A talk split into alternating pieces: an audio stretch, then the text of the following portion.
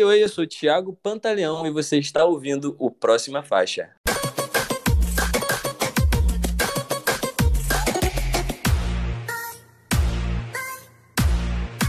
Próxima faixa. Olá, está começando mais um episódio do Próxima Faixa. Eu, Jorge Borges, com o meu Mumen aqui na minha mesa. Quem está aqui comigo hoje? Eu, que estou completamente envolvido, Matheus Guimarães. E na terceira ponta, quem é que tá? Eu tô aqui, gente, com meu dedinho de espuma, um vestido de carne e uma cobra nos meus ombros. LS, tudo bem, meninos? Por que estamos tão viemeizados hoje? Estamos assim hoje porque sim, vamos falar dele, o VMA, essa grande premiação que a gente ama odiar, não é mesmo, Matheus? Ah, poxa, essa grande premiação que renasceu das cinzas esse ano. Foi um VMAzão e a gente vai perder o nosso tempo comentando dele hoje. Exatamente, eu falei que esse VMA ia ser bom. E ele foi, gente. A gente vai comentar sobre isso mais pra frente. Mas antes disso, vamos ao trabalho porque tem muita coisa para rolar aqui ainda. Lembre de nos seguir nas redes sociais, arroba próxima faixa no Instagram e no Twitter.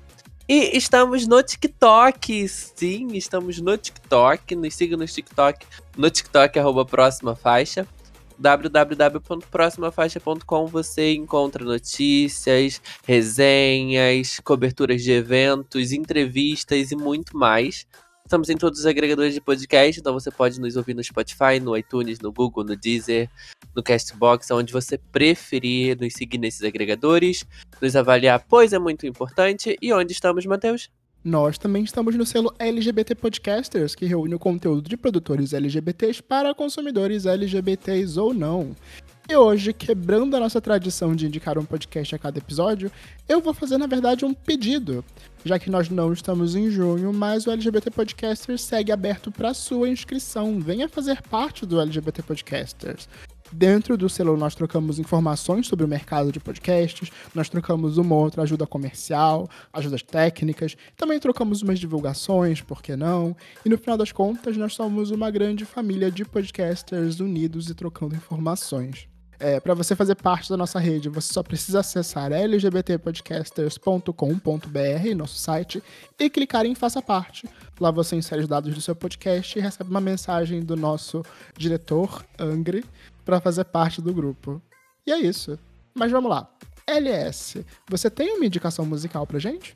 Eu tenho, gente, eu sempre tenho, porque como vocês sabem, o Próxima Faixa faz parte do time de influenciadores da Groover Brasil, né, que é uma plataforma que une os artistas independentes ao público através da imprensa. Sites, portais, podcasters, influenciadores, selos musicais, muita coisa legal se você é artista independente, está procurando edital, está procurando forma de fazer a sua música chegar no público, dá um Google lá em Groover Brasil que você vai amar. E hoje a nossa indicação é repetida, é repetida sim, porque a banda Saturnina, que nós já falamos aqui, tá com música nova. Se você gosta de rock, aquele popzinho Rock in Rio chegando aí, se você gosta de rock, o bom e velho rock and roll nacional, você vai amar Saturnina.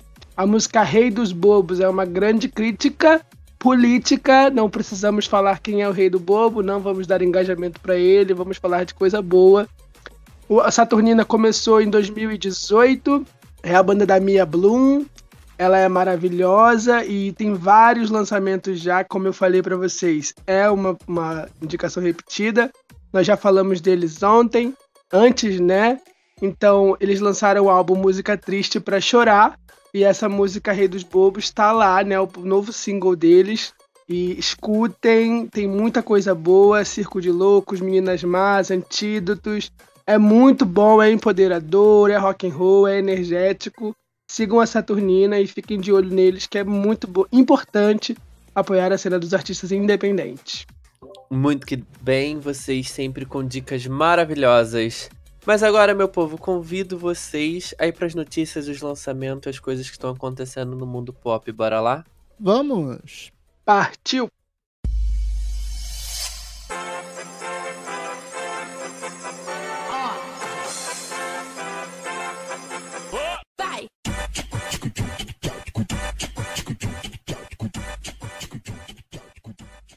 Muito que bem. Vamos começar com ela, Anitta. Vamos falar muito dela aqui hoje nesse episódio.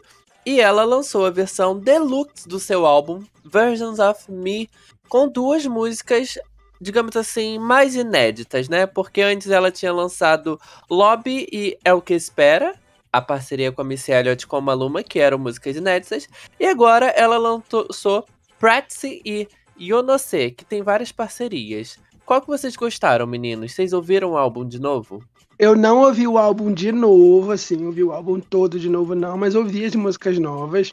Eu gostei muito de Yonose, eu gosto muito da voz do L7, do Lennon, eu acho sexy, eu acho. Eu gosto do, do rap mais falado dele, mais romântico, né? E, e ele é muito divertido, né? Aquele viral desenrola, bate, joga de ladinho.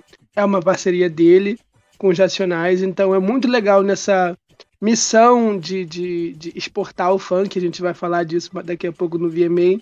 Ela tá gravando com o L7 uma música em português e espanhol, bem a carinha das músicas que fizeram ele chegar onde ele chegou, né? É, cheio de personalidade e muito romântica, né? Mostrando um lado do funk mais melódico, né? Mais romântico, mais lento. E sem deixar de ser sexy, que é muito importante. Então eu tô apaixonada por Yonocê. E eu gostei de Practice também, mas não sei se, se é para mim nesse momento. E você, Matheus? Concordando um pouco com você, é, eu acho que essas faixas extras, é, essas faixas extras, elas não estenderam tanto o, elas não ampliaram o campo de atuação ali, o campo de visão que a gente tinha do Versions of Me, mas elas estenderam a experiência que a gente já tem com o álbum. Nelas a gente não tem necessariamente algo que faltasse no álbum original, mas a gente tem um pouco mais, um gostinho a mais. É, Practice é muito divertida, a letra é boba, é divertida, gostosinha. É, e essa música com os meninos aqui do Brasil, que é a Sei, eu acho que ela co colabora ali com a parte que eu já tinha destacado no nosso review do álbum. É, a Anitta brilha muito nessas músicas mais românticas, nessas músicas mais sensuais.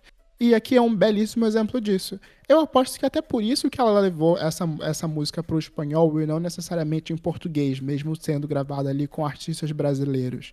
Porque ela já tem um domínio, uma fluidez, uma segurança maior ali falando no espanhol. Eu acho que combinou muito. Você concorda, Jorge? Eu concordo, gente. Eu gostei muito dessa Yonose. Uh, a Pratic eu achei. Hum, tá bom. Me, mais besterol, digamos assim. Mas essa outra eu gostei muito. Eu acho que pode ser uma música que dá pra se trabalhar aqui no Brasil, né? Já que é um feat brasileiro. Uh, ela é sexy, ela é romântica, ela tem o drama dela. Eu gostei bastante. Atrevo a me dizer que achei essa melhor do que o feat com Maluma. Então, assim, poderia essa ter tido um clipe joguei a bomba. Vamos de próxima faixa. Peraí, gente, peraí. Antes de próxima faixa, só me corrigir aqui que eu falei Racionais é Havaianos. O feat do, do, do Lennon é com os Havaianos, a musiquinha que viralizou no TikTok, no, no, Instagram, pelo amor de Deus. Vamos de próxima faixa. Vamos, vamos de próxima faixa agora. Vamos falar da princesinha do pop que está de volta. Britney Spears se juntou com Elton John para a novíssima, mas na verdade reformada, Hold Me Close. Quero saber de você mesmo, Jorge Borges. Você ouviu? Você se emocionou? Você gostou? Quais são os seus sentimentos sobre essa musiquinha? Ai, gente, um acalento no coração essa música. Uh, eu acho que é uma fase Britney, da Britney, ela, né? Ela decidindo fazer aquilo, pelo menos é isso que eu senti. E eu gostei muito da música, eu gostei muito dos dois juntos, né? São dois nomes icônicos na música que a gente tem, Britney e o Elton John. É, eu acho que ficou uma mistura muito legal. Me lembrou um pouco a, a música com a Dua Lipa, mas eu acho que é essa pegada que o Elton John tá tentando fazer mesmo, né? Mas muito gostosa. Me deu um acalento de verdade, assim, sabe? Tipo, ai, que delícia ouvir a Britney. E eu espero que seja um grande sucesso. E você, LS, ouviu? Eu ouvi, eu ouvi muito, eu ouvi repetidas vezes. É, eu senti muita, muita, muita falta de um videoclipe, porque eu queria muito ver a Britney cantando. É, Tiny Dancer é a minha música favorita do Elton John, desde antes da, da Miley cantar no Grammy, desde antes da, da Gaga regravar. Então era uma música que estava muito viva para os fãs né, do Elton John. E ele escolher a Britney para fazer essa música, que para mim é um dos hits assinaturas dele, é muito legal. Ele mesclou ela com umas outras músicas. Eu queria que tivesse um verso original, eu não prestei atenção ainda na letra, mas não vi ninguém falando nada sobre, né? Surgiram muitos rumores quando anunciaram essa parceria, que a Britney tinha escrito um verso novo. Não vi ninguém falando nada sobre, então eu acredito que não tenha. Pelo que eu ouvi, não vi nenhum kikiki, nenhum bafafá, não. Mas é muito gostoso de ouvir, né? Ali para você refletir na vida, para você é, pensar que ela tá de volta. E eu espero que seja só um aquecimento, assim. Só, só molhou o pezinho na água e vai se molhar, e vai se mergulhar e vai fazer muita coisa ainda. Porque mostrou que ela tá mais viva do que nunca, né, Matheus? Ai, gente, sim, demais, demais.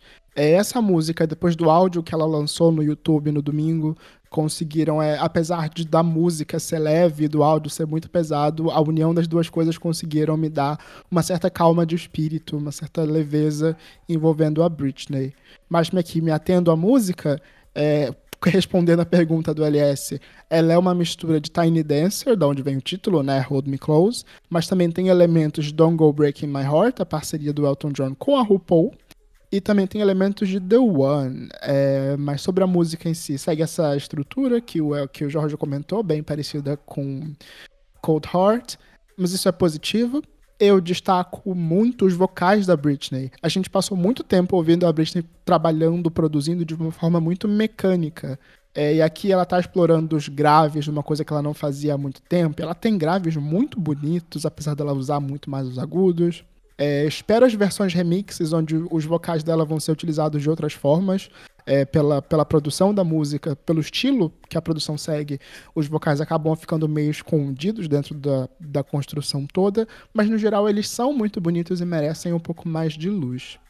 Mas vamos de próxima faixa, gente? Vamos de próxima faixa, gente. Vamos falar de Cavalgada. A Lesha e a Pablo Vittar uniram forças num fancão e a canção faz parte do EP Magnética, né? Que é essa nova era da Lesha. Eu quero saber se vocês ouviram e depois eu vou contar um pouquinho para vocês da conversa que eu tive com elas na semana passada. Você cavalgou, Jorge Borges? Cavalguei bastante, gostei muito desse EP da Lesha. É, gostei muito do visual, né, que ela veio trabalhando para divulgar o EP, o clipe com a Pablo Vittar também é muito boa. O EP tem quatro faixas, né? Cavalgada, Tsunami, Magnetizar e Pega Pega. E eu super destaco Tsunami e Magnetizar, apesar de ter quatro faixas. Me envolvi muito com Tsunami, acho que é a minha preferida dessas quatro faixas. E gostei muito do verso do, do, dos versos do Rai Piranhas na, em Magnetizar. Eu acho que ficou diferente, não era uma parceria que eu esperava, né, da Lesha.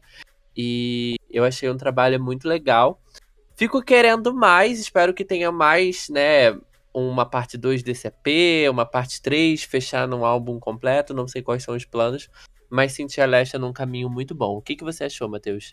Eu também me diverti com. Eu também me diverti horrores com Cavalgada, gente. É, tanto a música quanto o clipe são muito bonitos e muito divertidos. Mas vou aproveitar aqui esse espaço para poder largar um doce, para poder falar, um, dar uma reclamada aqui, não com as artistas, mas sim com os fãs.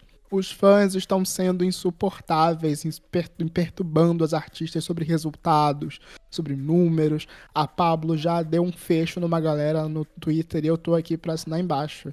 É, fãs têm muito essa coisa com números. Nós estamos aqui, nós estamos aqui falando sobre isso semanalmente.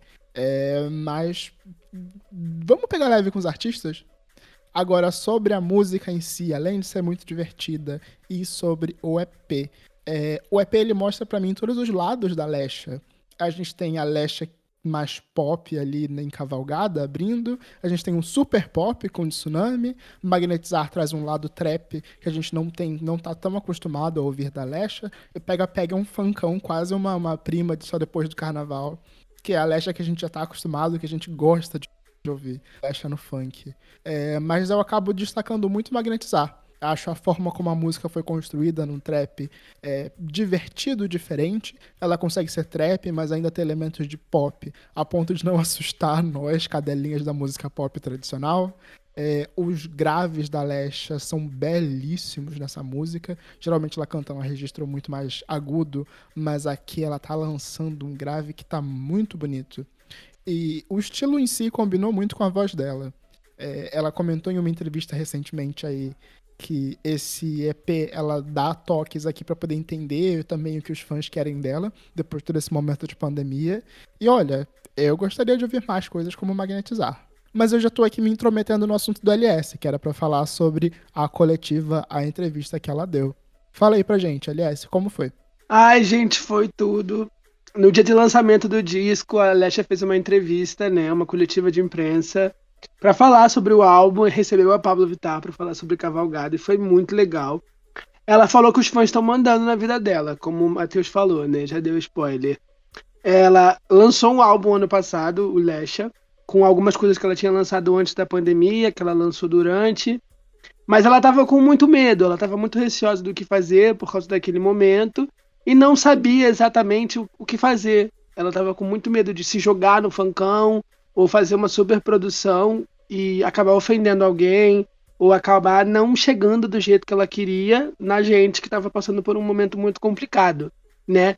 E aí agora ela parou para ouvir os fãs, é, como a, o álbum não teve uma recepção que ela queria, porque ela não fez as coisas do jeito que ela queria, e agora ela tá ouvindo os fãs, os fãs querem que ela se jogue, os fãs querem que ela se divirta, os fãs querem novidade, né? Não querem que ela saia do funk, isso era um, um medo que ela tinha, porque ela não tinha coragem de, de largar o ritmo que colocou ela onde ela tá hoje, né? E queria muito essa colaboração com a Pablo, né? Desde que ela colaborou com a Glória, que foi provocar, que fez aquele sucesso todo, o pessoal falava que ela tinha que gravar com a Pablo e era uma vontade das duas de muito grande. Ela queria Tsunami com a Pablo, uma coisa mais pop, mas a Pablo falou: Não, amiga, tu arrasa no funk, vamos fazer uma farofa, vamos se jogar. E aí veio Cavalgada. E é muito legal, ela falou que tá muito nesse momento, né? É, a música é muito sugestiva, é, essa questão do rodeio, da estética que a gente tá amando, e que tá muito em alta, né? Quando ela viu a capa da, da Beyoncé, do Renaissance, ela ficou apavorada. Ela falou: Meu Deus, vão falar que eu tô copiando. Mas é, é, tão bom, né? A Beyoncé é tão grande que é ótimo estar tá conectada com ela, ela e, e, Pipoco da Ana Castela e toda essa, essa coisa do rodeio que tá em alta agora. Então ela sente que ela acertou muito, tá muito animada para a recepção da gente. Se a gente gostar, vem mais coisas aí. Então, baforem muito o EP Magnética, baforem muito Cavalgada, e ela merece, o trabalho tá lindo, elas são super fofas, super acessíveis. Tem show no Rock in Rio, ela vai cantar as músicas pela primeira vez, headliner do palco Favela. Então vamos apoiar a menina Lesha, porque ó, tá aí desde que tudo era mato. Mas vamos de próxima faixa? Vamos de próxima faixa, gente. Vamos falar de Sandy. A Sandy lançou mais duas faixas do EP Nós, Voz e Eles Dois, né, com o Vitor Clay e outro eu. E teve show no Rio também. Eu quero que vocês falem é, o que vocês acharam das músicas e o Jorge foi no show, né, no domingo, Jorge. Conta pra gente um pouquinho de como tá sendo essa turnê da Sandy. Ai, gente, começar a falar da turnê. A turnê foi linda, é muito bonita mesmo. A Sandy sempre entrega um show muito bonito. É, eu fiquei num lugar bem diferente dessa vez. Eu sempre costumo ficar embaixo. E a casa de show, né, o Qual Stage, tinha uma, um, tem arquibancada. Então eu sentei lá em cima, foi a primeira vez que eu assisti um show de lá. Eu gostei porque a visão é bem bonita, né? Eu consigo ver o palco inteiro. Mas eu já tô tão viciado naquela de ficar embaixo e ver direto que isso em alguns momentos me incomodou. Mas o show em si é muito bonito. É, tá com um setlist gigantesco a Sandy, com músicas muito boas, né, da, dos últimos lançamentos dela. Ela já vem adicionando essas músicas do Nós Voz Eles na turnê. Ela chamou os meninos do, do Outro Eu no palco, cantaram com ela no palco nos dois shows que ela fez aqui no Rio. É... Os outros são por vídeo, né? Como foi na outra turnê. Essa Sandy sempre entrega um show muito bonito, vocais muito limpos, ela é sempre muito simpática com o público. Tem sempre, por sinal, dessa vez tem uma música só do, do Sandy Júnior que ela não tira do setlist da turnê, que é Turo Turo, né? Os fãs pedem muito essa música, então ela continua entregando pros fãs o que os fãs gostam de ouvir. Fora isso, é, eu acho que ela deu mais uma mexida, né? Porque como agora, agora que ela tá lançando música nova, ela tá adicionando e, e o setlist ainda tem as músicas antigas dela. Então ela deu uma mexida muito gostosa no setlist da, da turnê em comparação à última. E adicionou essas novas músicas. E ficou muito bom. Com um show muito bom e tá um visual muito bonito. Falando no, no, no Nós Voz Eles, sem me prolongar muito, a música do Victor Clay e o episódio com o Victor Clay é muito divertido, é muito legal, a música é muito bonita.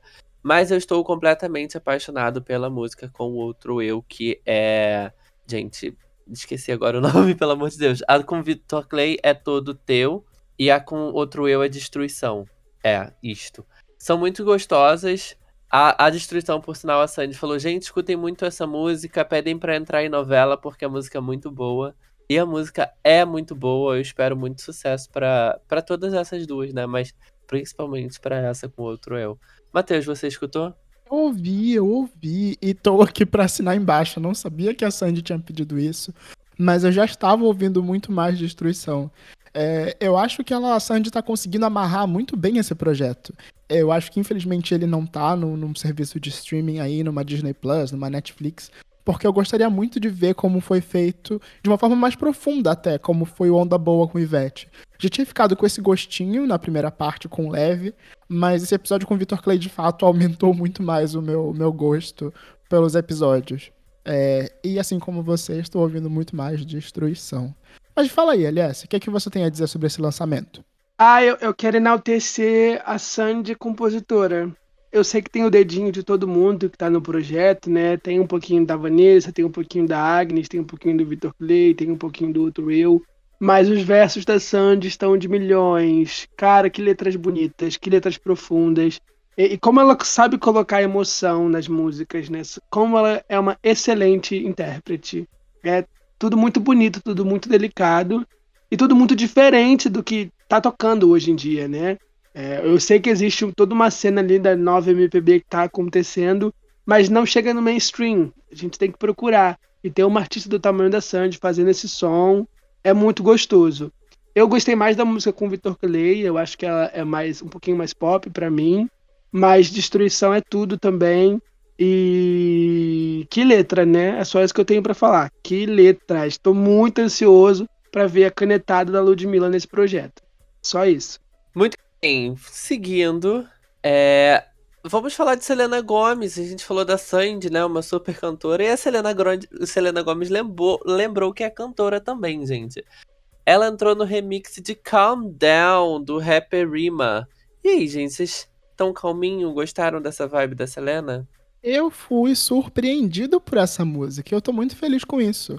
É, ele é um dos, um dos precursores aí da, da, da, do Afrobeat e principalmente de inserir elementos de música eletrônica no Afrobeat.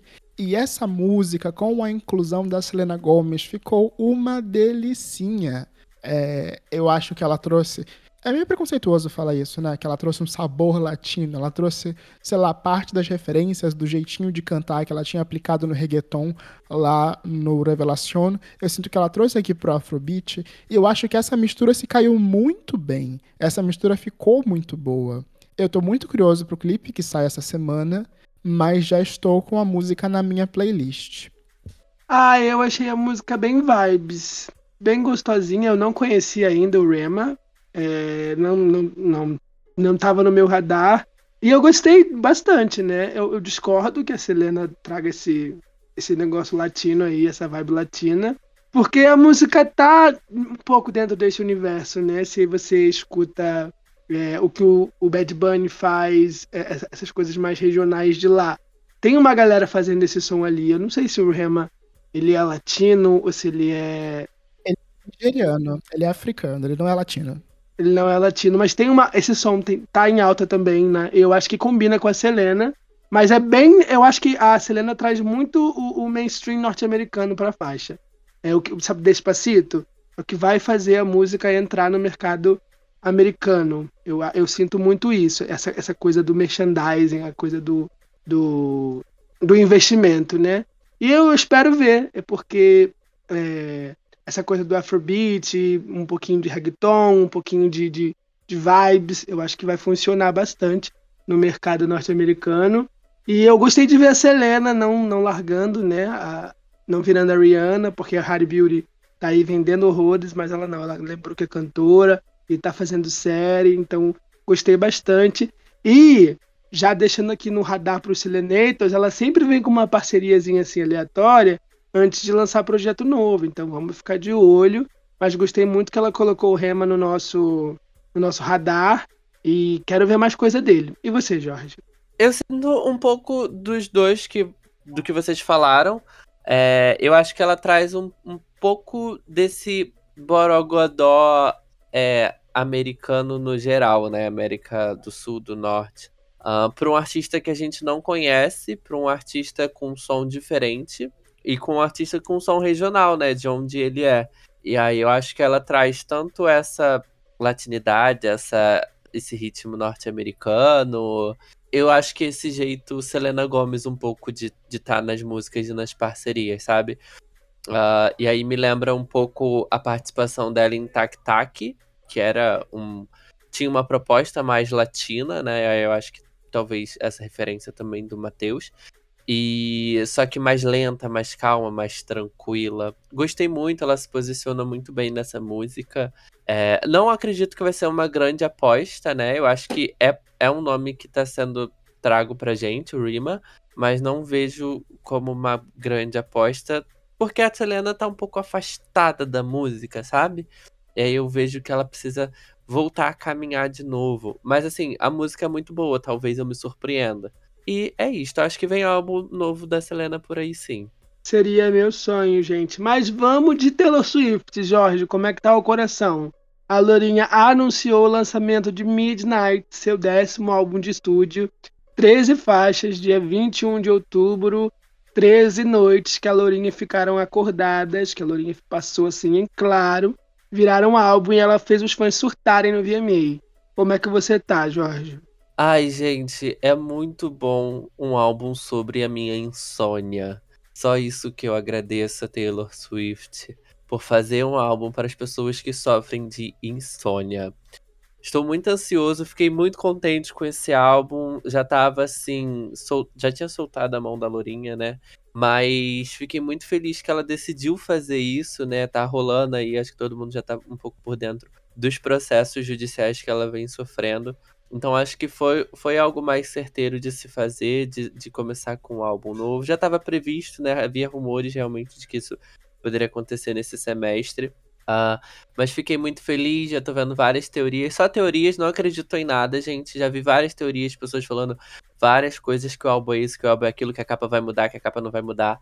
Mas eu só estou aqui, ó, existindo à meia-noite. Já estou sentindo essa atmosfera e estou pronto para falar que é o meu álbum preferido da Lourinha. Matheus, como você recebeu essa notícia? Meia-noite eu te conto. tá, mas sério. É... Eu fiquei mais curioso com os boatos e toda a boataria que surgiu é, depois do anúncio do que propriamente com o anúncio. Já era esperado um álbum dela, porque é muito esperado uma turnê no ano que vem.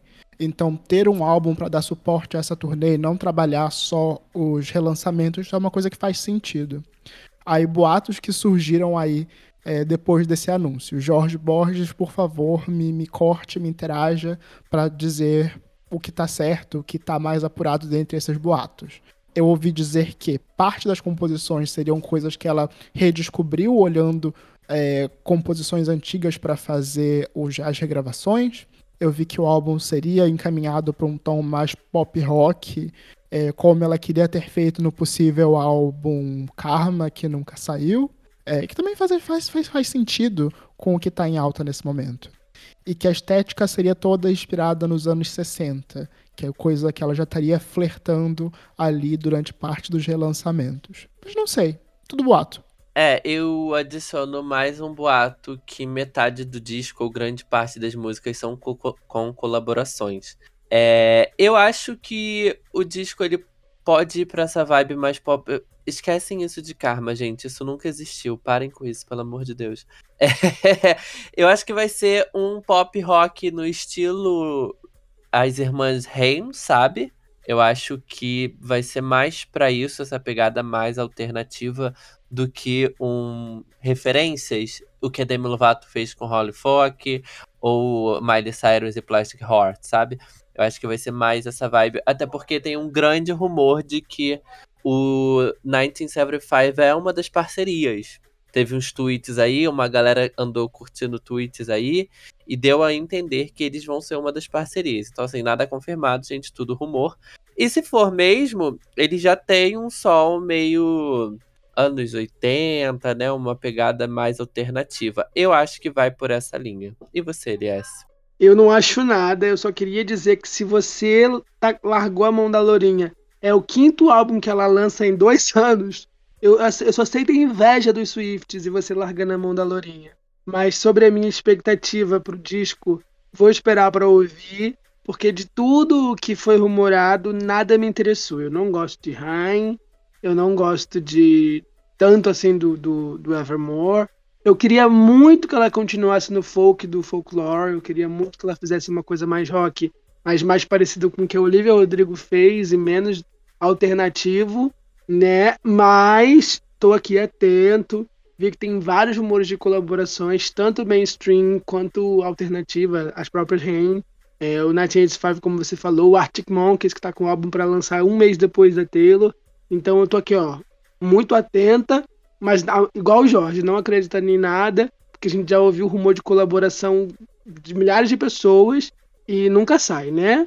É que o pessoal lembrou daquela foto lá do Drake, lembrou da, da Adele, que diz que o fã, que o filho dela é muito fã, e lembrou da, da treta da Ariana Grande, assim, um monte de coisa. Ela com a Selena Gomes, e no final vai vir um álbum solo, com dois feats totalmente aleatórios, e vocês aí ficam frustrados com as expectativas que vocês criam nas suas cabeças. Isso eu tô falando para mim mesmo, tá, gente?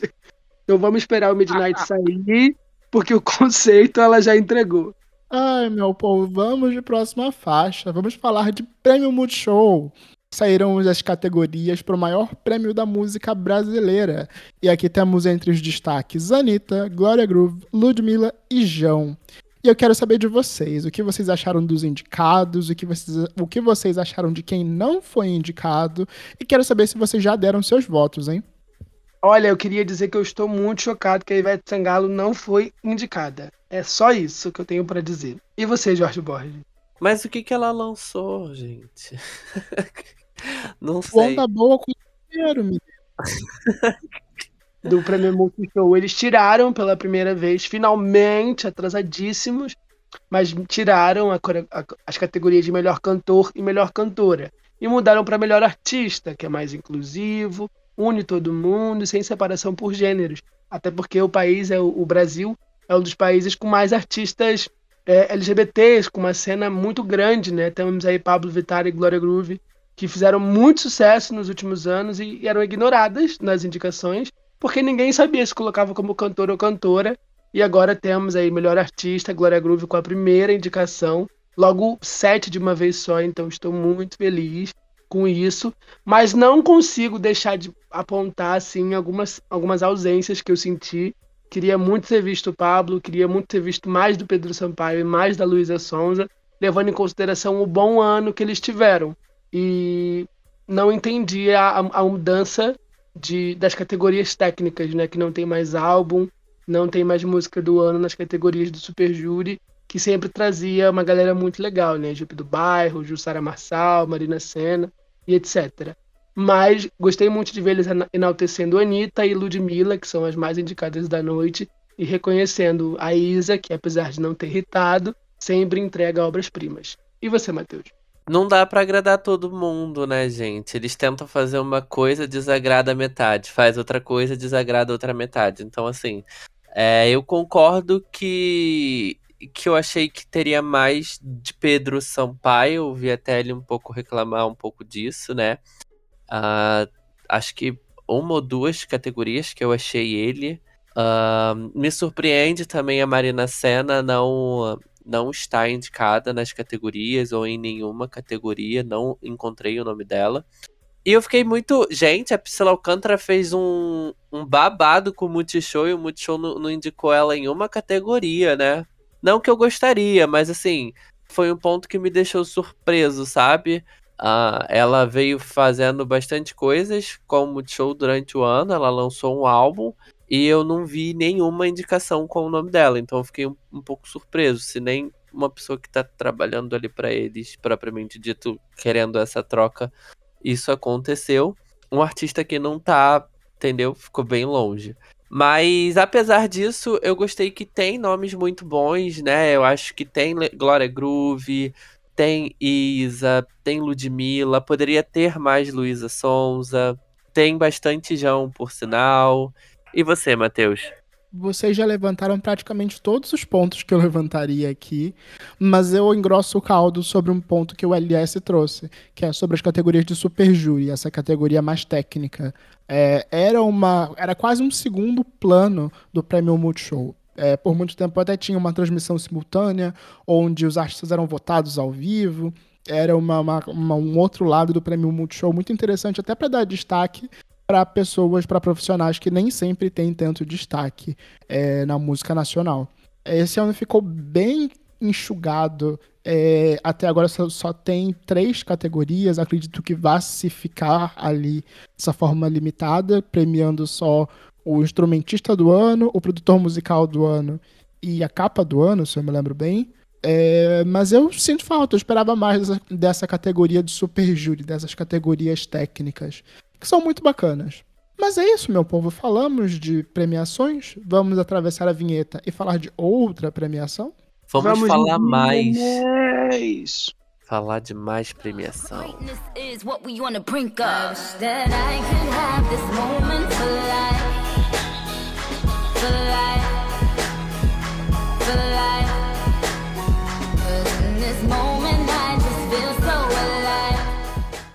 No último domingo aconteceu a 38ª edição do MTV Video Music Awards, popularmente conhecido como VMA. Com presença de Taylor Swift, Nicki Minaj, Blackpink e Anitta, a premiação teve um crescimento considerável de, de audiência e presença nas redes sociais, além de, claro, gente, nos garantir momentos icônicos. Que saudades de momentos icônicos no VMA.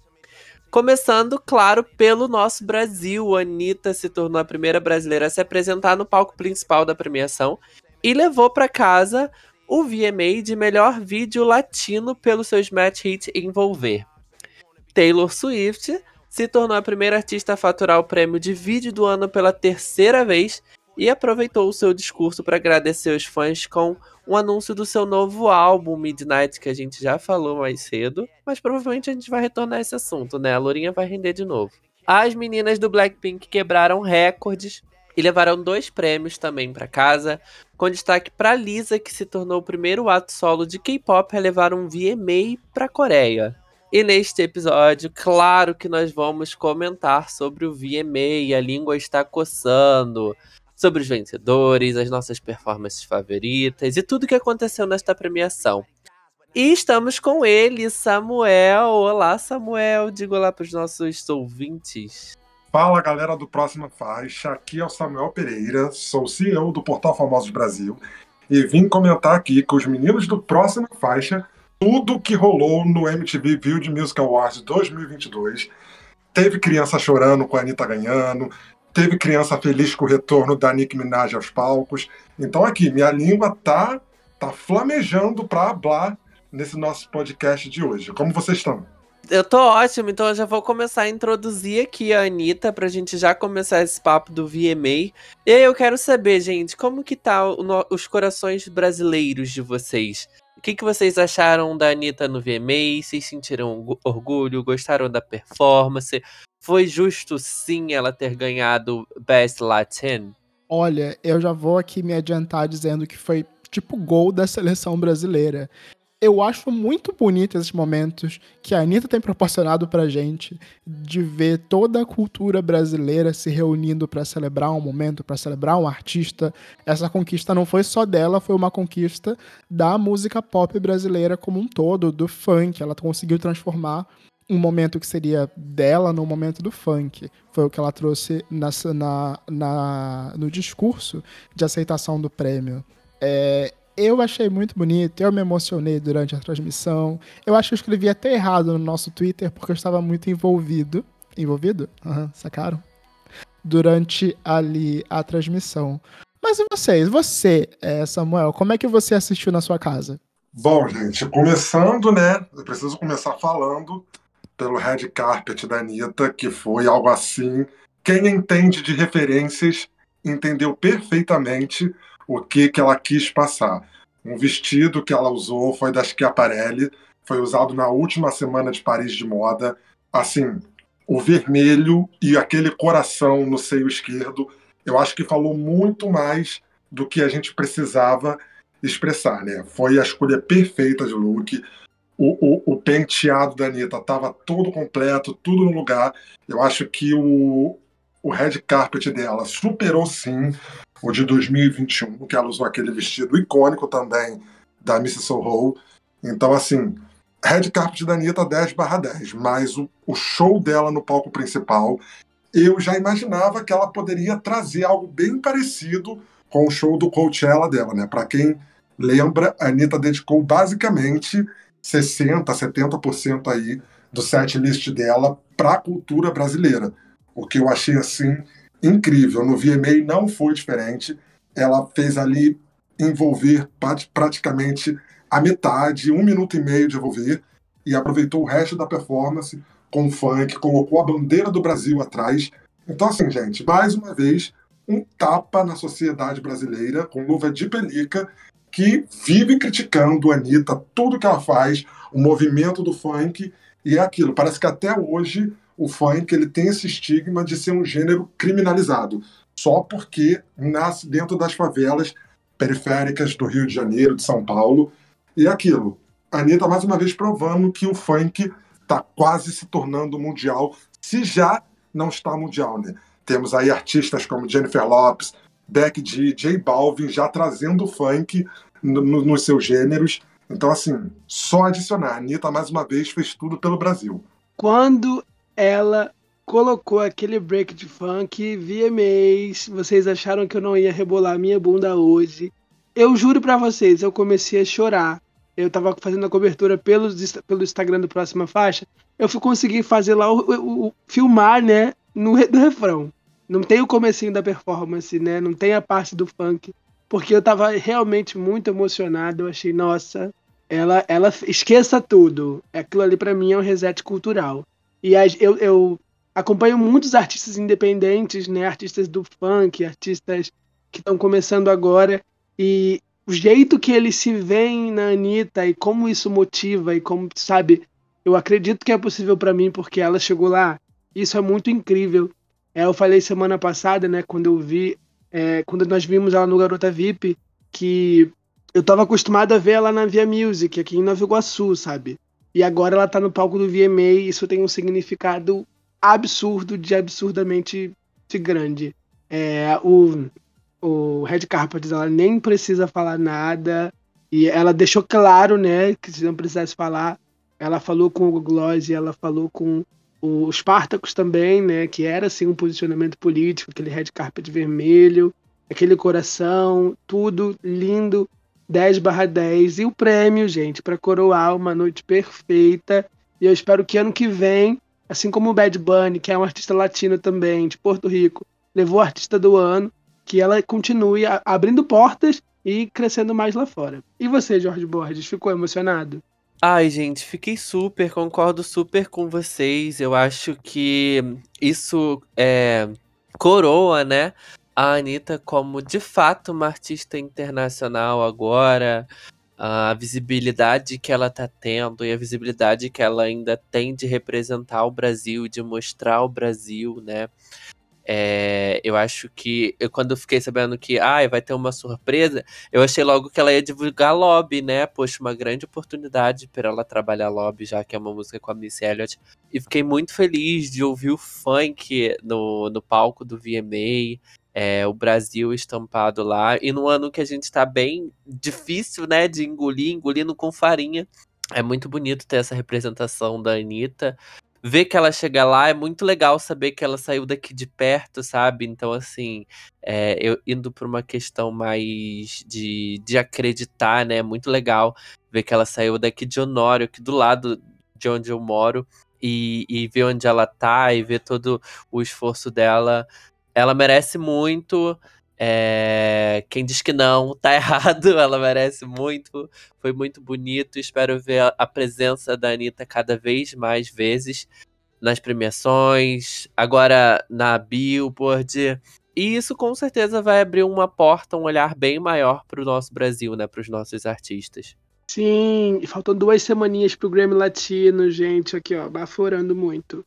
É, mas a Anitta é nossa favorita, obviamente. Eu quero saber de vocês quem foi a melhor performance da noite, tirando a Anitta? Quem vocês destacam nesse VMA? Samuel. Bom, galera, assim, a Anitta, obviamente, tá facilmente aí no nosso top 3 de melhores apresentações da noite do VMAs. Acredito que para vocês também. Mas é impossível falar de VMAs e não falar de Nicki Minaj. É, foi um grande retorno, né, da Nicki aos palcos.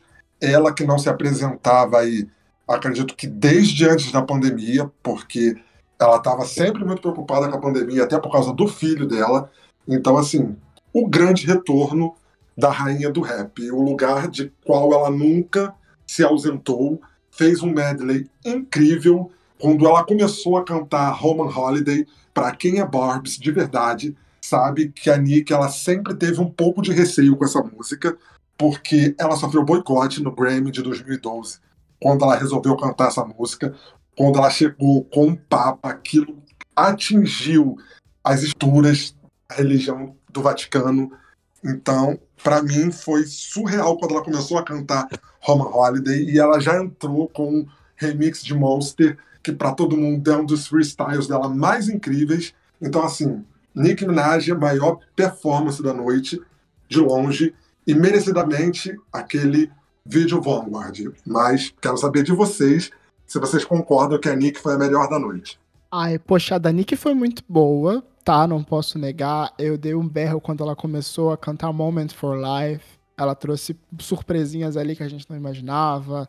É, é, Anaconda ali no meio da música, Chun-Li, que era outra que eu não imaginava, Romance Revenge ali, que ela faz o contrário do clipe, né? Que o clipe é ela de cabelo preto batendo nela de cabelo rosa. Agora ela fez o contrário. É... Mas ok, foi uma apresentação zona. Mas vamos falar da Liso? Eu gostei muito da Liso brincando com aquelas projeções, acho que foi divertido, quebrou um pouco da expectativa das performances que a Liso geralmente faz, que é só jogação, bunda, bailarinos, ali ela brincou de outra forma. E To Be Loved é tão boa, eu quero tanto que aconteça. Eu não sei se sou eu que tô, tô enviesado, porque eu simpatizo muito com a Liso. Me digam aí vocês.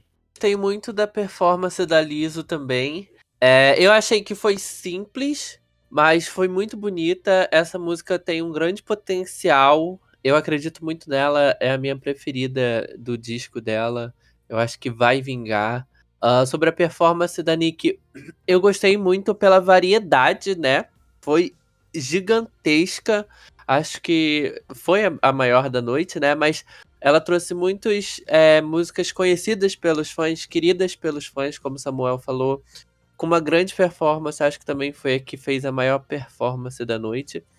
E eu vou destacar também, gente, Blackpink, né? Não tem como eu não falar aqui das meninas. Que eu achei que foi uma performance simples também, né? Uma galera aproveitou bastante ali o palco principal e não saiu muito dele, tipo a Liso, tipo Blackpink.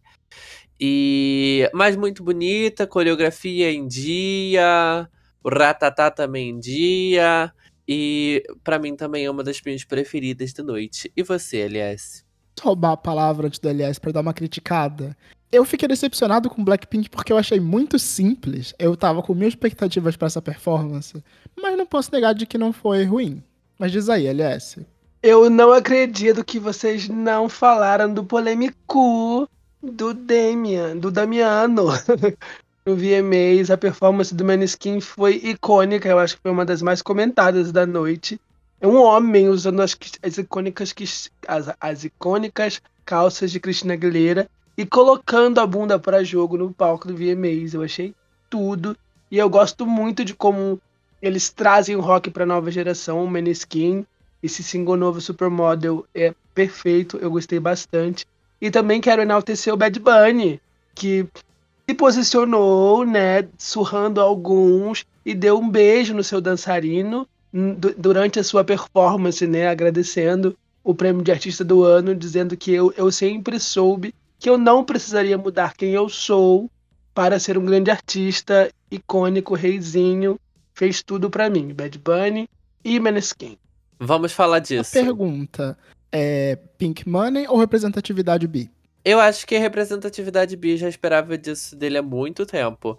Mas eu quero puxar essa pauta dessa frase polêmica que ele falou. Eu vi uma discussão no Twitter sobre isso. De que se não fosse pelas cantoras cantando em outra língua, Bad Bunny não estaria onde estava hoje, né? Então, assim, eu queria debater também isso aqui, aproveitar que o VMA desse ano foi bom e trouxe polêmicas. Que ele trouxe essa fase, essa frase, claro que os fãs da Anitta já se atingiram com ela, mas eu acredito que não era propriamente dito para ela. Era mais para expor mesmo o sentimento dele. Mas tanto artista precisou não cantar a sua língua a gente tem a própria Anitta, né, não cantando em português para conseguir chegar em algum lugar. E ele tá ali agora, depois de todo esse histórico, sabe? Eu acho que é não reconhecer o caminho que foi feito por esses outros artistas. O que, que vocês acham? Sabe que eu não tinha visto com esses olhos? Para mim tinha muito mais a ver com, com celebrar a sua, sua origem. Ele sempre bateu nessa tecla. Eu acho que eu nunca vi uma entrevista do Bad Bunny falando em, em inglês. Por muito tempo eu achei que ele não falava inglês. Eu lembro de um red carpet, se eu me lembro bem de um Grammy ou de um Billboard Music Awards, onde ele tá entrando, as pessoas fazem perguntas para ele em inglês e ele responde em espanhol. Eu, é, é, talvez ele seja apenas muito decolonial e a gente aqui não tá acostumado a lidar com isso. Mas e aí, Samuel, o que, que você acha? Gente, sobre essa questão do, do Bad Bunny exaltar e dizer que ele não precisaria mudar quem ele é, a gente precisa entender também que, apesar disso tudo, os Estados Unidos é sempre um mercado fonográfico muito machista. Já estamos cansados de saber que um homem sempre vai conseguir se sair melhor do que uma mulher dentro do mercado americano. Não é à toa que Nicki Minaj e Nicki Minaj, Beyoncé e Lizzo foram as únicas artistas femininas, eu acho, do último semestre que conseguiram atingir o topo da Billboard Hot 100. Então, é sempre, se eu tiver enganado aqui, me corrigir, mas acredito que é sempre um mercado muito machista e para um homem sempre vai ser mais fácil ele conseguir atingir o público do que uma mulher. Uma mulher ela tem que se desdobrar duas vezes mais para conseguir atingir o público americano.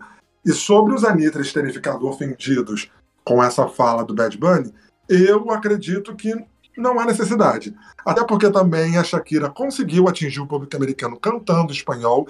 Ela se modificou para o inglês quando ela lançou o She Wolf e atingiu em massa o público americano em 2010 e 2009, aliás, porque ela começou a cantar em inglês.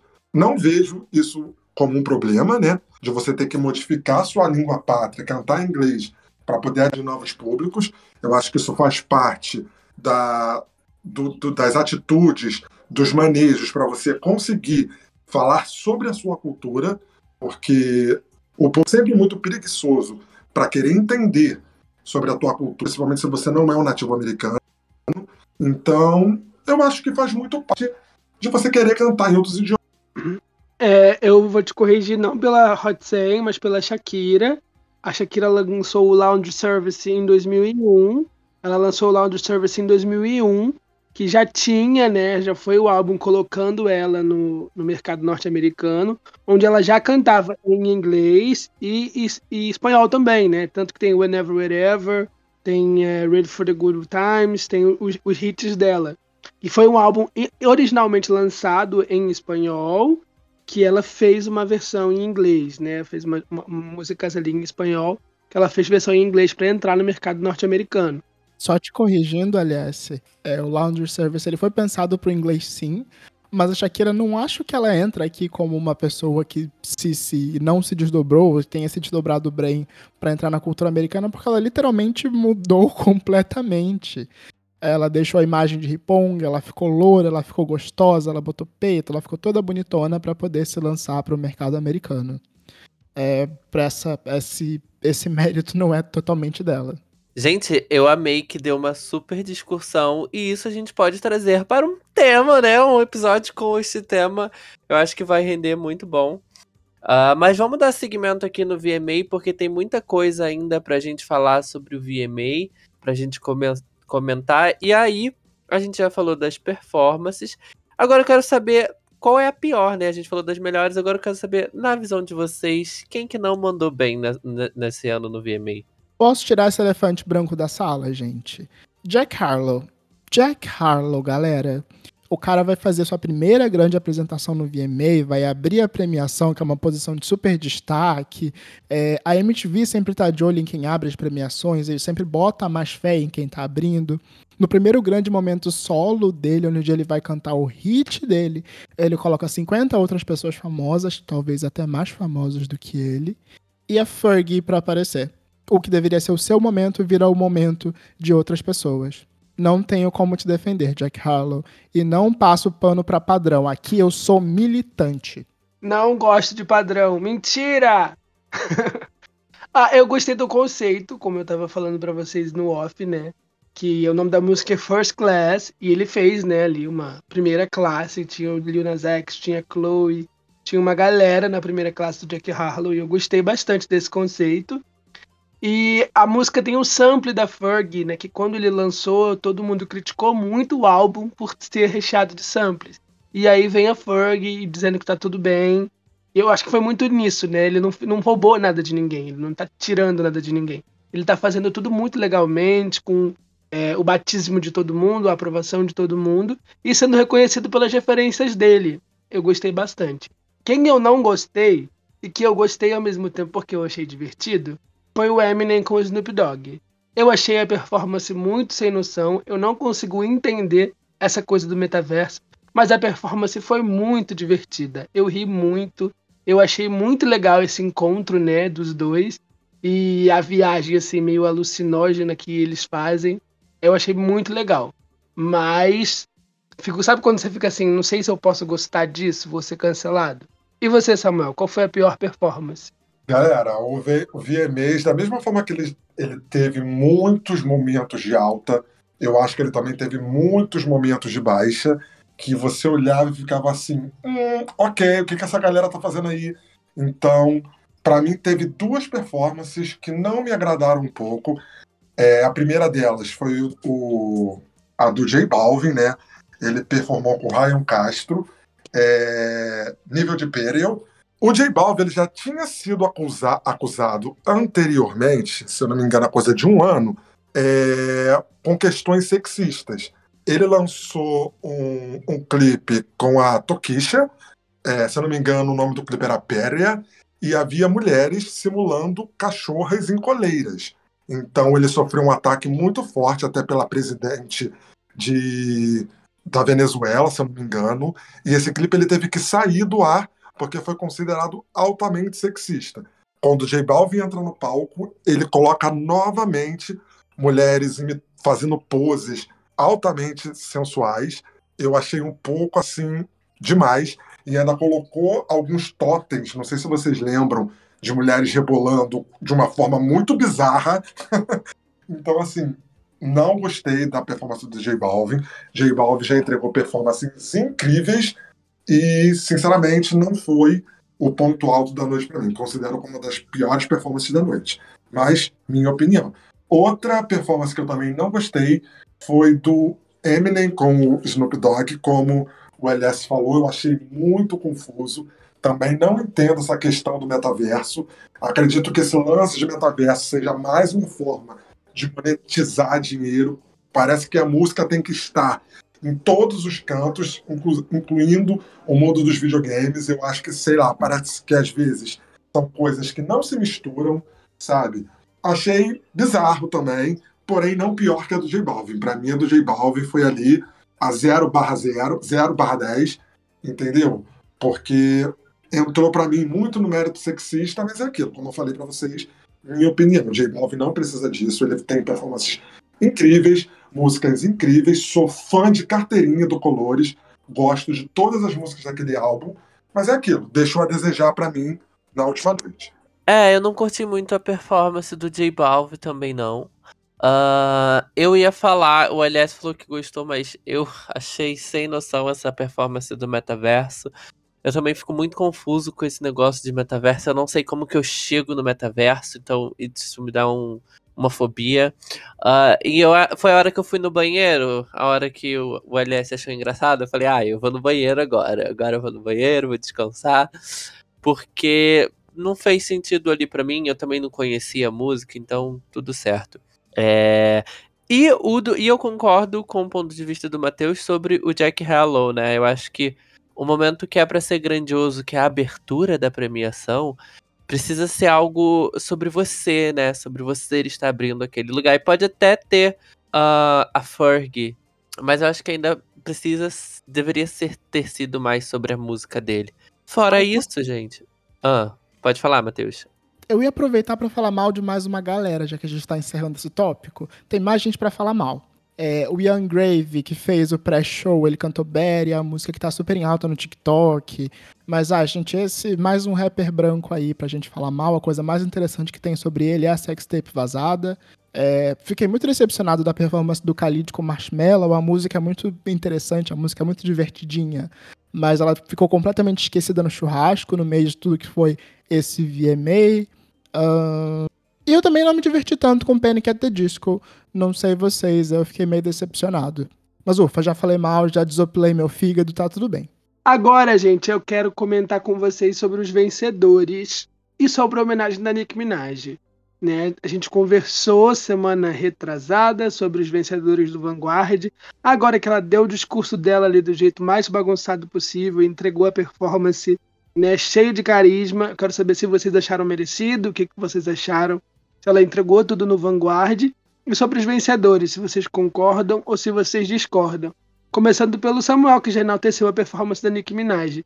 Mas você viu ela procurando o telefone, toda perdida, sem saber o que fazia direito. O que, que você achou da Nicki Minaj ganhando Vanguard, Samuel? Então, galera, mais uma vez, né? Vou enaltecer a Nicki Minaj. Acho que esse Vanguard dela foi altamente merecido. Acho que no momento atual que a gente está, não havia outra personalidade além da Nick para poder ganhar esse prêmio, porque ela tem uma videografia incrível. É, fiquei chocado por saber que a Nick Minaj já tem um iPhone 11 linda e vermelho. Mas fiquei um pouco assim, Nick, vai gata, fala da tua cabeça, esquece o celular. E ela foi buscar o celular. Mas eu entendi que ela quis dedicar esse momento também a todas as pessoas que estiveram com ela durante todo o tempo de carreira. Fiquei chocado, confesso para vocês, quando ela falou, agradeceu até a Mariah Carey. Para quem não lembra, ela teve muita rusga com a Mariah Carey durante o American Idol. E durante todo esse tempo eu achei que elas estavam brigadas, mas assim, achei de muito bom grado, de muita empatia da parte dela, agradecer todas as mulheres que fizeram parte da carreira dela. Achei extremamente necessário, com todas as letras, sílabas, ela falar sobre saúde mental, principalmente quando ela falou sobre Michael Jackson e Whitney Houston.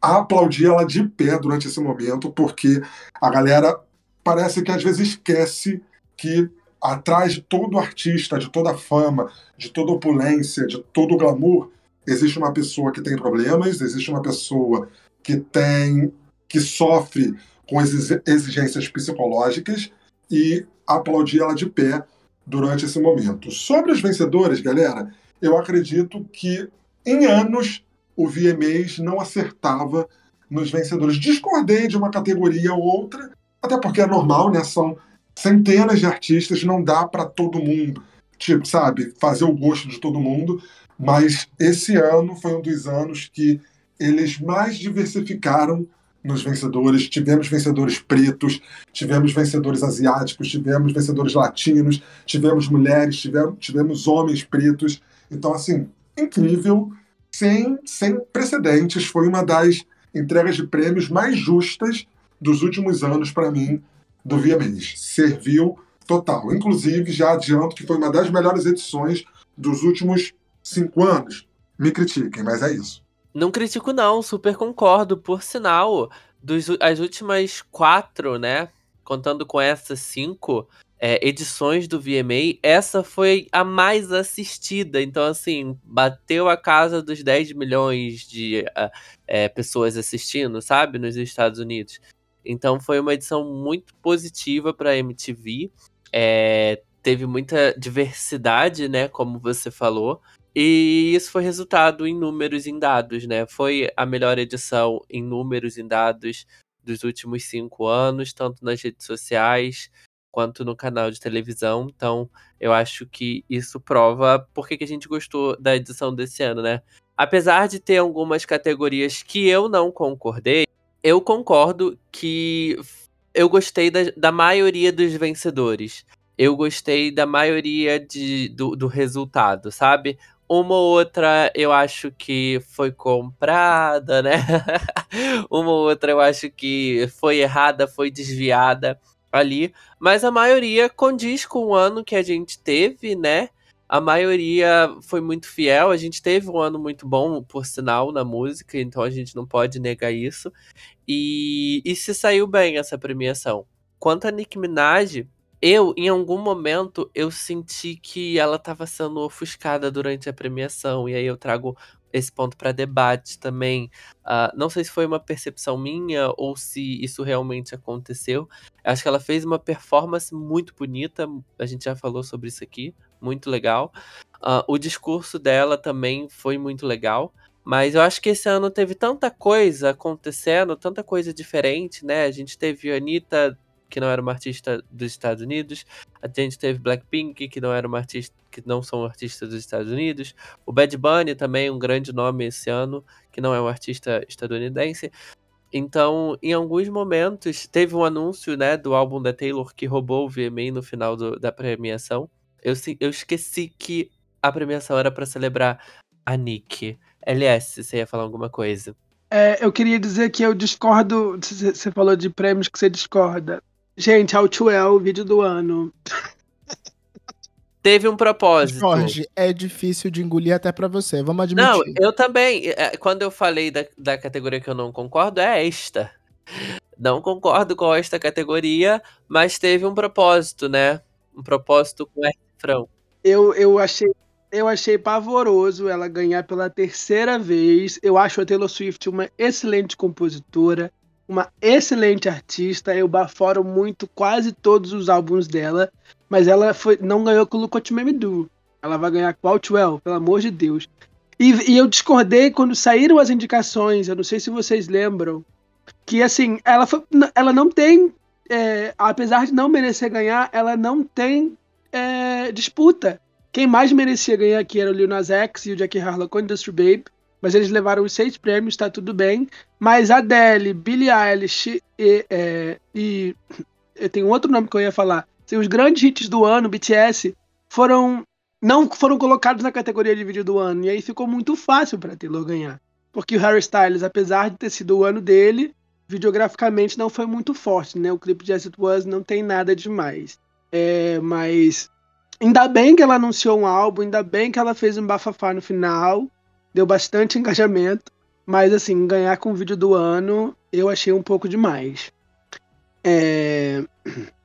Artista Revelação. Eu, eu vou processar e eu vou divulgar que eu vou processar a MTV com a Dove Cameron levando esse prêmio de Artista Revelação.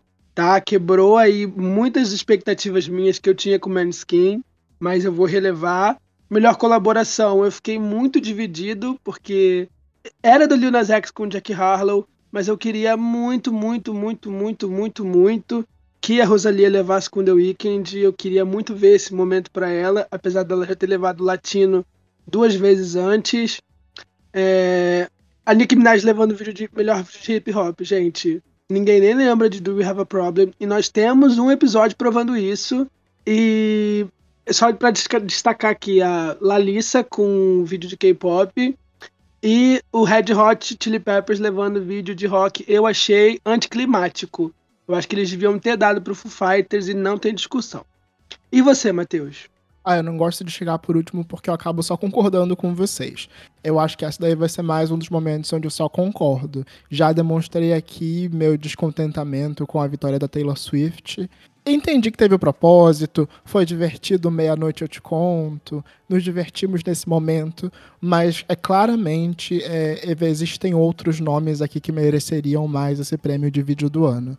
É, além disso, eu destaco muito positivamente, na verdade, a vitória da Dove Cameron. Eu não tive tempo de comentar, mas a apresentação dela no Red Carpet para mim foi uma das melhores da noite.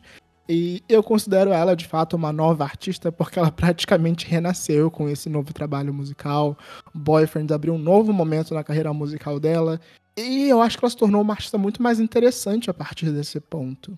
É, me surpreendeu até mesmo ela ganhar, mas não do Maneskin, mas muito mais do Seventeen, que tem fãs muito mais empenhados e organizados.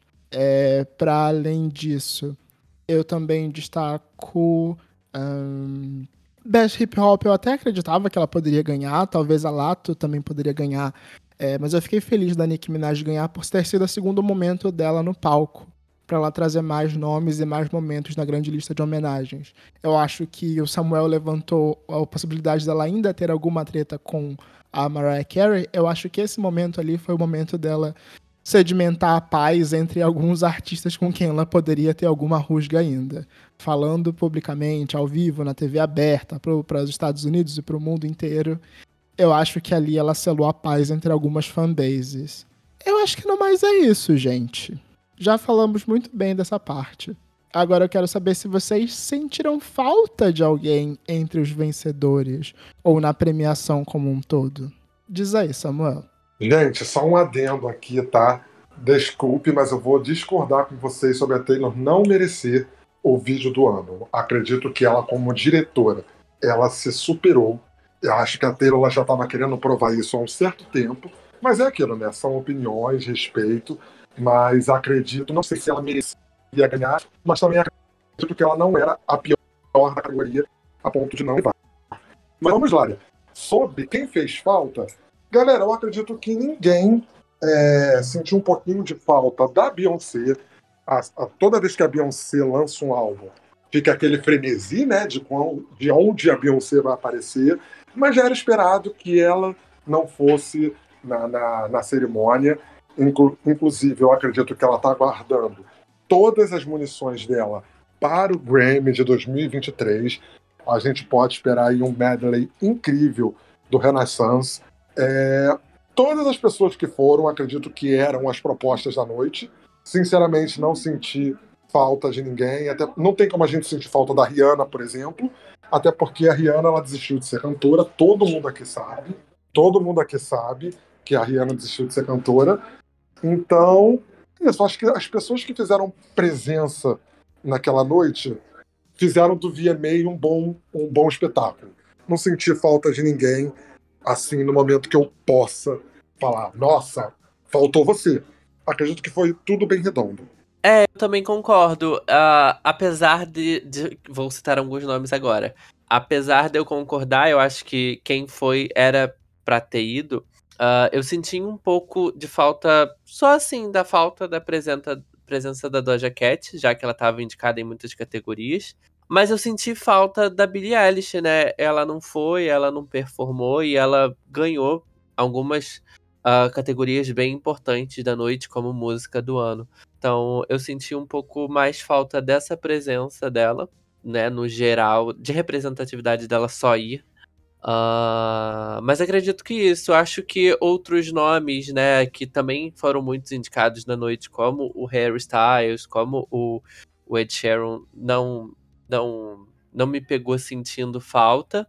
Mas eu concordo com o Samuel quando ele fala que quem foi ali era pra estar tá ali e fez da noite muito espe especial. Eu acho que esse quem foi estar tá ali e fez da noite especial faz muito sentido com o direcionamento da MTV. Eu acho que esse ano ficou muito claro para onde a MTV quer seguir com o VMA, dependendo menos desses, talvez esses grandes nomes de outros momentos, e a partir daqui criando grandes nomes a partir de grandes momentos no VMA. É, a gente viu todo o investimento, todo o tempo de tela que Conan Gray ganhou, que a própria Dove Cameron, que eu comentei antes, teve, abrir a premiação com Jack Harlow, um cara que é praticamente novo, dois anos aí estava aparecendo pela primeira vez no VMA com, com What's Popping. É, tá criando novas pessoas, tá criando novos momentos que a gente vai lembrar no futuro. Esse sentido faz muito sentido, né, aliás? Só complementando, faz sentido mesmo, porque no ano passado a Anitta foi, né, ela entrou no comercial do VMA e esse ano ela tava no palco do VMA. Então talvez esses artistas que estão trabalhando pelas pontas do VMA esse ano vão estar no palco da premiação ano que vem. Aproveito para colocar aqui que no ano esse ano quem fez essa performance no intervalo foi a Lato, que no ano passado tinha feito a performance no tapete vermelho do VMA. Então vamos, já estamos acompanhando essa escadinha, esse crescimento de alguns artistas. Só complementando mais um pouquinho, desculpa, LS, eu vou deixar você falar. Queria frisar que essa, essa edição foi uma edição que a gente não teve nenhum artista considerado A-list, né? No caso, Beyoncé, Britney, Ariana Grande, é, Rihanna, todos esses artistas que fizeram parte do nosso passado, que foram a era de ouro do pop, né? 2010, dali para cima, a gente não contou com nenhum dessas artistas que são consideradas icônicas, rainhas do pop, além da Nicki Minaj, né? Que foi a grande homenageada da noite. Mas faz muito sentido isso que o Matheus falou da MTV, ela tá querendo moldar as novas cabeças, né? Taylor Swift Z-list, sim, sempre soube. É... é, eu discordo. Eu acho que é, é, a MTV está num caminho de globalização. Não é sobre o artista é, novo ou o artista velho. Eu acho que com a Pluto TV eles estão caminhando, e foi isso que fez o grande crescimento do, do VMA esse ano, para a globalização, né? Muito por conta da Anitta e do Blackpink estarem indicados e terem uns momentos ali, não só para igual acontecia com o BTS em 2018, 2019, 2020, que a gente sabia que eles colocavam uma indicaçãozinha e eles apareciam, mas era só pela audiência, só pelo engajamento. Aqui não, aqui eu senti pelo menos que os artistas foram realmente inseridos dentro da premiação, tiveram esses momentos, tiveram a conversa, né? O Blackpink introduzindo a Anitta dentro do, do da premiação, né? Anunciando a performance dela. Eu, eu acho, acredito muito nisso, que ele está caminhando para a globalização. E não é só Anitta e Blackpink, teve Bad Bunny, teve Rosalia ganhando o de melhor edição, teve o BTS ganhando o prêmio de melhor grupo. Então eu acho que ele está nesse caminho de, de se globalizar se tornar uma premiação mais mundial, assim, de ter o um engajamento na internet com os fandoms e para ser para todo mundo e não dentro do nicho norte-americano. Então é por isso que alguns artistas a gente meio que sente falta, mas eles estão abraçando muito mais coisas, né? E dos que eu mais senti falta, em 2016, o, o VMA foi o grande momento da Beyoncé, que foi ali quase ignorada no Grammy. Eu tava esperando muito que a Adele tivesse um momento com o 30 dentro do, do VMAs, que ela levasse o vídeo do ano com Easy On Me, mas não foi nem indicada que eu vi depois. Né, que ela levasse canção do ano, álbum do ano, ela era uma das mais indicadas, mas nem apareceu, nem deu as caras, nem ganhou nada. E fico muito receoso, porque eu acho que o Renaissance merecia muito o álbum do ano e a gente vai ter aquele momento de 2016 que vai dar aquele amarguinho na boca de novo. Queria muito que ela tivesse o momento dela já, pra gente falar, ih, passou, já teve o seu momento, valeu. Que eu vi muita gente fazendo isso com Lemonade em 2016, que ela arregaçou a premiação, né? Mas é, acabou não levando nada no Grammy depois. Acho que é isso, a Adele. Queria muito ter visto ela, mas nem sei o que a mulher tá fazendo. Uma tristeza. Para finalizar, meus amigos, é, a gente vem há algum tempo comentando uma perda de relevância do VMA, é, os prêmios seriam desvalorizados por ser uma votação aberta, é, até mesmo a premiação estaria perdendo ali seu, seu espaço, sua audiência. Esse ano acabou sendo uma quebra nessa corrente negativa que a premiação vinha vivendo. na visão de vocês, o VMA se mantém relevante? Ele vai crescer a relevância caso continue apresentando premiações como foi essa, talvez aí com esse enfoque global? O que, que você acha disso, Samuel? Gente, o lance do MTV versus relevância, eu acho que isso se deu muito, como eu citei anteriormente, as grandes consideradas artistas A-lists. Foram artistas que, de uma forma muito rápida, reuniram dentro de si uma fanbase muito generosa. Os Little Monsters, os Beehives, os Fenties, os Barbs, são fanbases, sabe, enormes. Então, toda vez que uma premiação ignorasse Beyoncé, Rihanna, Britney, Lady Gaga, eles iriam sofrer esse boicote. Então, eu acredito que nessa edição de 2022, eles tentaram iniciar essa manutenção né, de fanbases para sempre não ter que depender de uma mesma fanbase para poder dar engajamento na premiação. Então, acredito que foi um ponto positivo, sim como eu disse anteriormente, foi facinho uma das cinco melhores edições, das últimas, foi a melhor das cinco últimas edições. É, só tirando o grande momento da Lady Gaga recebendo o Vanguard dela, porque isso aí eu acho intocável, mas é isso, gente. Eu acredito sim que foi um ponto positivo. Quero ver a MTV repetir essa, essa receita no VMAs de 2023. Eu quero ver a Anitta indicada em diversas categorias. Eu quero ver é, Lizzo concorrendo nas categorias de base, sabe? É, acredito que o Grammys também vai começar a investir nesse lance para tirar esse peso, esse estigma de que precisa estar tá indicando sempre artistas grandes para se manter relevante. E o VMA foi lá, provou o contrário, provou que, assim, com muito respeito, obviamente, não precisa estar tá sempre indicando a Lady Gaga ou não precisa estar tá sempre indicando a Beyoncé para estar tá no topo do, dos trends, para estar no topo da, dos assuntos mais mencionados. Chamou artistas basicamente é, que estão emergindo da bolha, né? E conseguiu fazer uma premiação redonda, uma premiação completa e uma premiação que, pelo menos para mim, me agradou de outras edições que tiveram grandes elites. Então, é isso. Nota 10 para MTV esse ano. Eu acho que é, eu acho que é sobre isso mesmo. Eu acho que, é, assim como as plataformas digitais estão se adaptando aos novos consumidores, que são públicos mais jovens, novos criadores, é, as premiações dos programas de TVs precisam também se adaptar, né? Se esse público antigo não tá mais consumindo aquilo, eles precisam se adaptar para um novo público começar a consumir isso. E eu acho que foi isso que eles fizeram esse ano, né?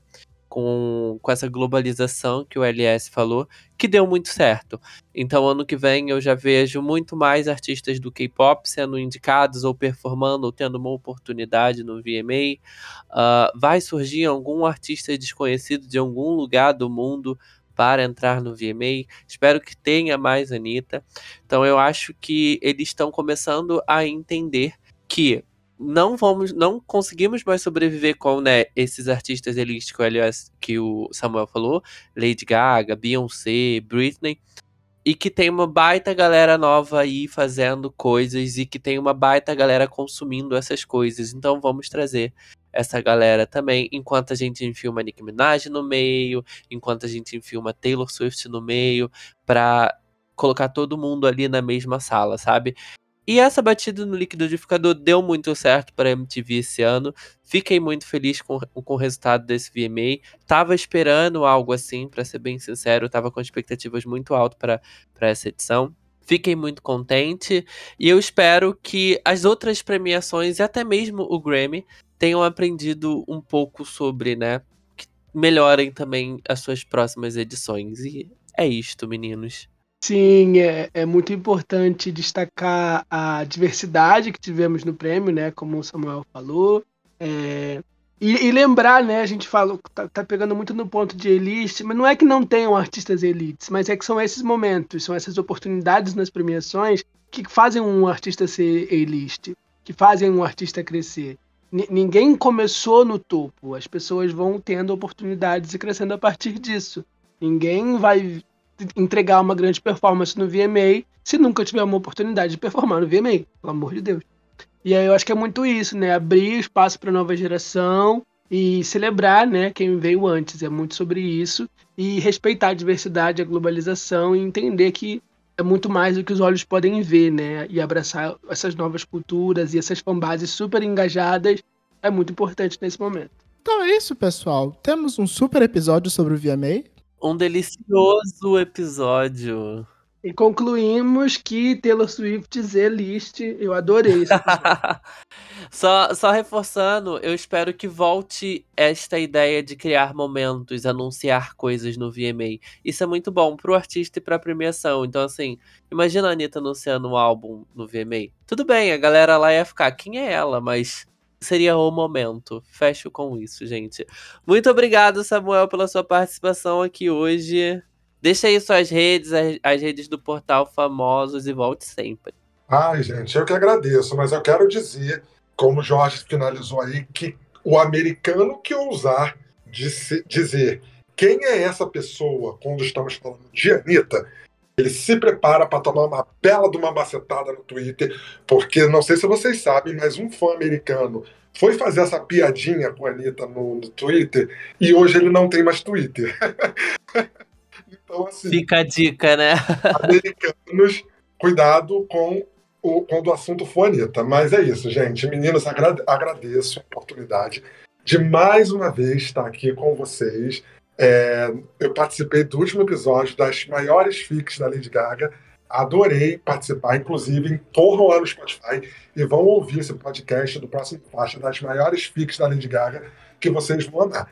Galera, quem quiser seguir a gente aí, ficar ligado na nossa cobertura também do Rock in Rio, se, segue lá o oficial PFBR no Twitter, Portal Famosos no Instagram e acessa também o nosso site, portalfamosos.com.br, para poder ficar ligado em todas as novidades do pop, assim também como no podcast do Próxima Faixa, que traz todos os assuntos pop. Galera, adorei participar com vocês e me chamem mais vezes esse rolê do pop aí. Muito obrigado. Pode deixar e até semana que vem, né, meninos? Tchau. Até semana que vem. Tchau, tchau. Tchau, tchau gente. Se vocês gostem de biscoitos, sigam também arroba eu, Samu, com dois M's. Tchau. ah, este podcast faz parte do movimento LGBT Podcasters. Conheça outros podcasts através da hashtag LGBT Podcasters ou do site www.lgbtpodcasters.com.br.